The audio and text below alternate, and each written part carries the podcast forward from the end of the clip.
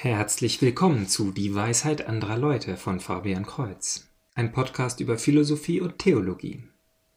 In Episode 80 geht es um Glauben, Verstand und unsere mysteriöse Welt.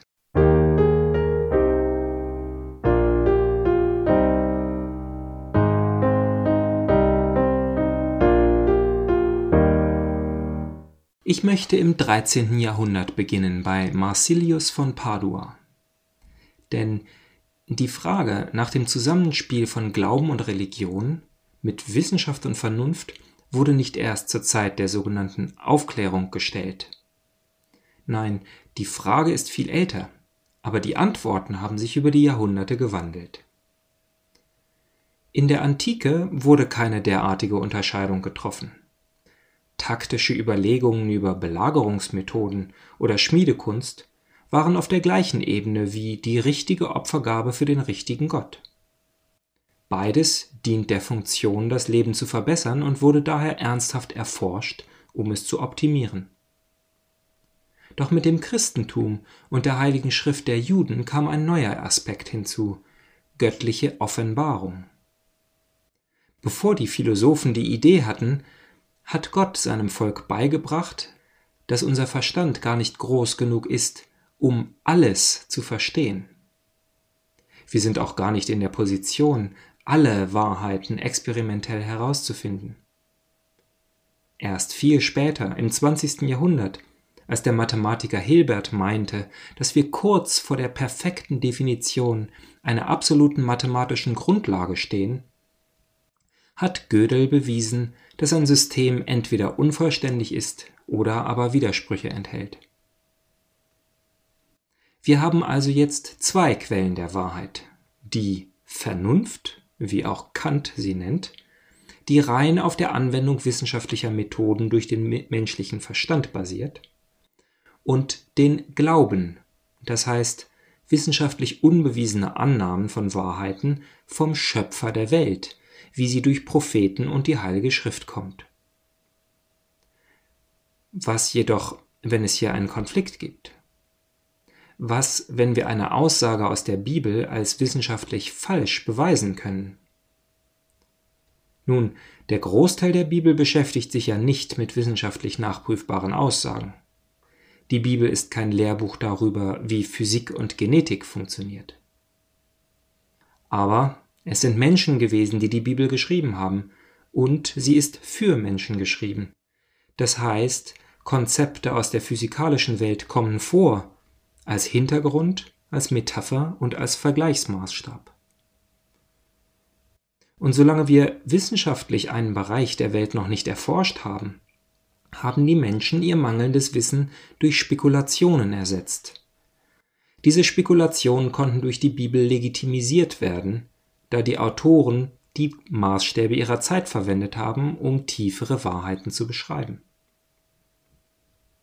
Viele Beispiele gibt es dafür nicht, aber die paar Annahmen, die es gibt, sind gleich furchtbar berühmt geworden und werden beständig zum Beweis der Naivität von gottgläubigen Menschen verwendet. Eigentlich betrifft es nur die Interpretation des ersten Kapitels des Buches Genesis als wissenschaftliche Historie. Dass der Mensch aus Ton geformt wurde und nicht durch den Prozess der Evolution, oder dass sich das Weltall um die Erde dreht. Kommen wir aber zurück zu Marsilius von Padua. Nachdem Denker wie Thomas von Aquin im Hochmittelalter festgestellt haben, dass die Theologie zwar eine oder gar die höchste Wissenschaft ist, sie aber nicht die Fragen anderer Wissenschaften beantwortet, meinte Marsilius, dass es nicht nur zwei Quellen für die Wahrheit gibt, sondern zwei Wahrheiten. Es gibt einiges, was in den Bereich des Glaubens fällt, und dafür sind Papst und Bischöfe verantwortlich, und anderes, was in den Bereich der Wissenschaft und des öffentlichen Lebens fällt, und dafür sind die Könige und Prinzen verantwortlich.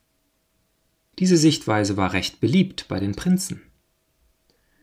Durch diese Trennung kann man in die Kirche gehen und das Credo aufsagen, aber im öffentlichen Leben etwas ganz anderes tun und denken, da die beiden Welten getrennt sind. Wenn Krieg geführt werden soll, dann ist dies eine Frage für den König und nicht für den Bischof. Der Glauben soll keinen Einfluss auf das öffentliche Leben haben. Zu erwähnen wären da noch die Gegenströmungen, die behaupten, dass die geistliche Wahrheit aus der Bibel immer höher wäre als jene gegenteilige Wahrheit, die man durch die Wissenschaften findet. Dies führt zu Fideismus, einer Einstellung, die dann von Martin Luther angenommen wurde. Wenn irgendetwas keinen Sinn macht, dann war es halt ein Wunder und muss trotzdem geglaubt werden. Noch heute ist dies die Grundlage für religiösen Fundamentalismus. Die Kirche hat auch dies offiziell verworfen, ebenso natürlich Marsilius von Padua und seine Unterscheidung von zwei verschiedenen Wahrheiten. Nach kirchlicher Lehre gibt es zwar diese zwei Quellen für Wahrheit, doch da beide vom Schöpfer kommen, der die Wahrheit ist, können sie sich gar nicht widersprechen. Ein Konflikt zwischen Glauben und Wissenschaft kann also nur an mangelndem Verständnis liegen, entweder eine fehlerhafte Interpretation der Schrift oder ein wissenschaftlicher Irrtum. Und für beides gibt es Beispiele. Und daher ist es falsch, eine dieser Wahrheitsquellen zu missachten. Es ist ebenso schlecht, seine Wissenschaft aus der Bibel zu beziehen, wie zu glauben, dass alles Wichtige der Welt alleine durch unseren Verstand erfasst werden kann. Der Katechismus zitiert in Abschnitt 37 das Erste Vatikanische Konzil. Deshalb ist es nötig, dass der Mensch durch die Offenbarung Gottes nicht nur über das erleuchtet wird, was sein Verständnis übersteigt, sondern auch über das, was in Fragen der Religion und der Sitten der Vernunft an sich nicht unzugänglich ist, damit es auch bei der gegenwärtigen Verfasstheit des Menschengeschlechtes von allen ohne Schwierigkeit, mit sicherer Gewissheit und ohne Beimischung eines Irrtums erkannt werden kann.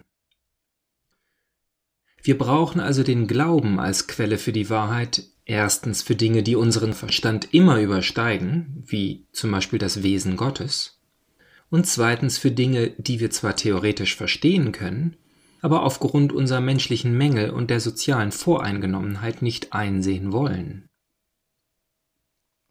In dieser Tradition möchte ich zwei Autoren nennen. Das erste darf ruhig eine Werbung für einen anderen Podcast sein.